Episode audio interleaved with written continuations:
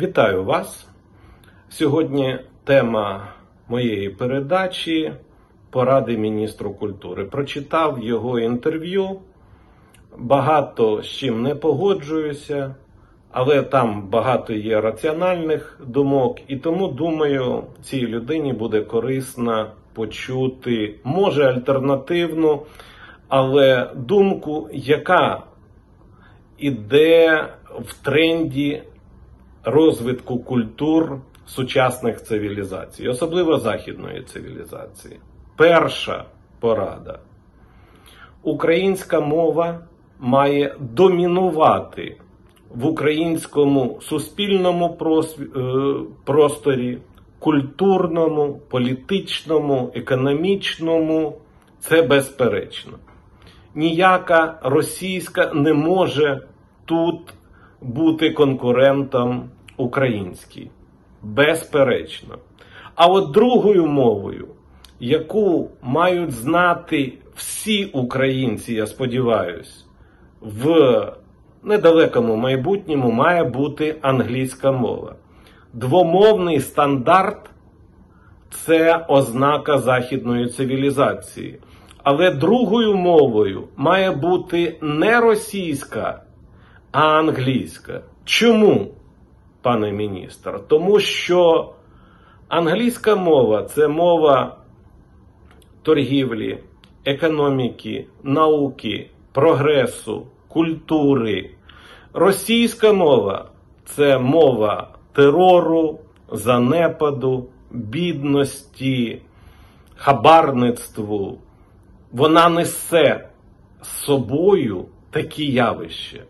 Назвіть мені принаймні одну країну в світі, де люди говорять російською мовою, чи всі знають її, і більшість спілкуються, і ця країна багата. Такої країни не існує. Скрізь злидні терористичні акти, занепад, регрес. І навпаки, ті країни, де більшість населення, переважна більшість, знає і використовує англійську мову, завжди багаті, цивілізовані, прогресивні. Найбільше англійську мову знають північні країни Європи, Швеція, Норвегія, ну не буду перераховувати, плюс Швейцарія, звичайно, Німеччина. А є країни західної цивілізації, які погано знають англійську мову, вони живуть значно бідніше. Отже, перший урок зробіть так, щоб через 10 років наше молоде покоління, тобто люди, діти, які зараз навчаються у школах, всі знали не лише українську мову, але і англійську. А от третьою мовою може бути будь-яка. Наприклад, етнічні росіяни чи ті українці, які мають тісний зв'язок з російською культурою, не політикою, повторюю, культурою, можуть вивчати в старших класах, я думаю, це два останніх класи, третю мову. Це може бути російська мова. Наприклад, в Західній Україні, я думаю, більшість дітей третю мову обере польську чи угорську. Нічого поганого в цьому не бачу. Багато мов, багато знань, культур. Я думаю, ви погоджуєтесь з такою точкою зору. Це перший урок, про що ви завжди маєте думати, якщо хочете залишити після себе щось ну, знаєте, фундаментальне. Друга порада це розвиток українського туризму через перетворення культурних центрів із збиткових дотаційних структур, які фінансуються в основному з державного бюджету, в комерційно привабливі прибуткові структури. Хто бував в англійських музеях, американських, той знає, що це дуже потужні корпорації, які інколи в день заробляють по мільйону доларів чи євро.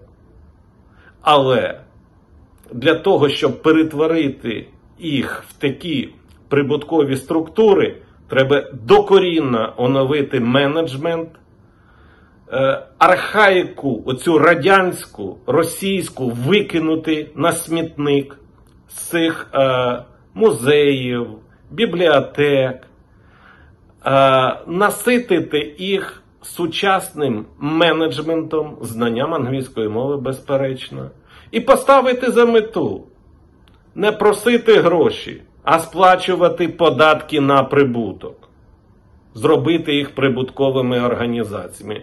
А для цього треба інвестувати. Я вже сказав, в менеджмент насамперед, але і в інфраструктуру.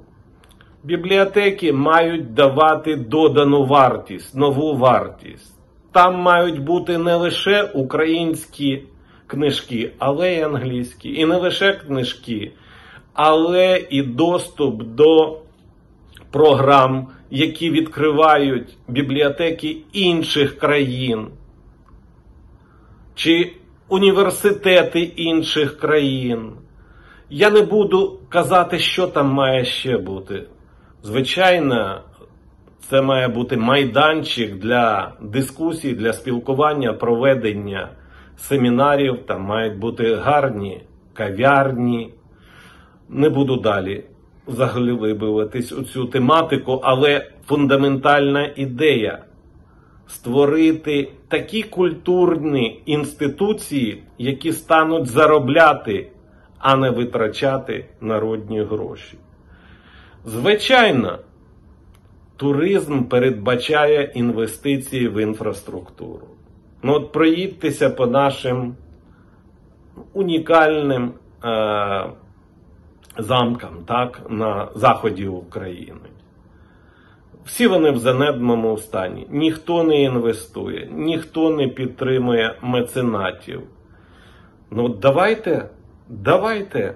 Я думаю, мільярда гривень буде вистачить, щоб зробити реконструкцію всіх цих унікальних споруд.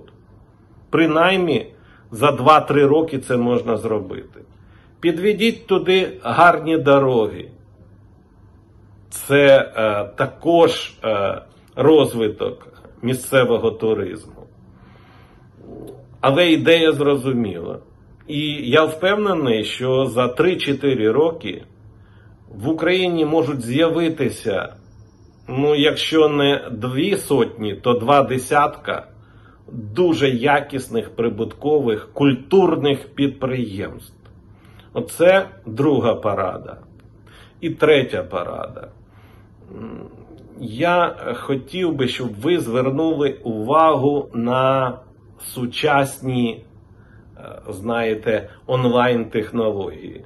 Вони тотально русифіковані. Вони тотально працюють на російський рекламний продукт. Їх треба українізувати. Мова йде про такі тонкі сфери, як е, YouTube, як телеграм-канали, як е, навіть Facebook. Чому Цукерберг думає про українську мову, а Міністерство культури України думає, що є квота на українську друковану продукцію, яка майже зараз занепадає, це сучасний тренд, і не думають про онлайн-технології, які теж підлягають українізації і е, як альтернатива допускається це англійська мова.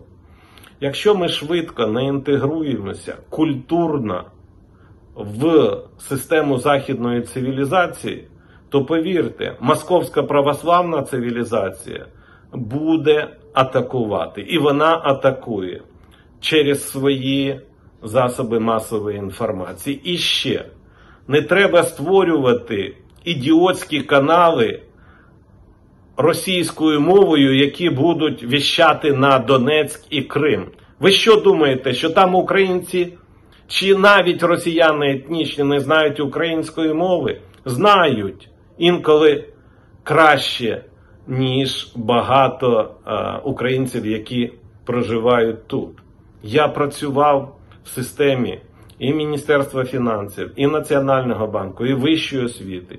І коли туди приїжджав у Крим, всі від прем'єр-міністра до маленького чиновника спілкувалися українською мовою. То чому ви зараз створюєте за наші гроші російський канал, який буде проводити русифікацію під виглядом донесення об'єктивної інформації? Об'єктивна інформація так, але доносьте її українською мовою. Є альтернатива англійська. Якщо ви щось не розумієте, подивіться на досвід Казахстану. Казахстану, який веде свою пропаганду своєю мовою і англійською мовою. Оце такі маленькі, але, на мою думку, дуже важливі поради. Я хотів би, щоб е, новий міністр культури залишив після себе, ну, знаєте, принаймні початок прориву від московсько-православної цивілізації до потужної української інтегрованої в систему західної цивілізації.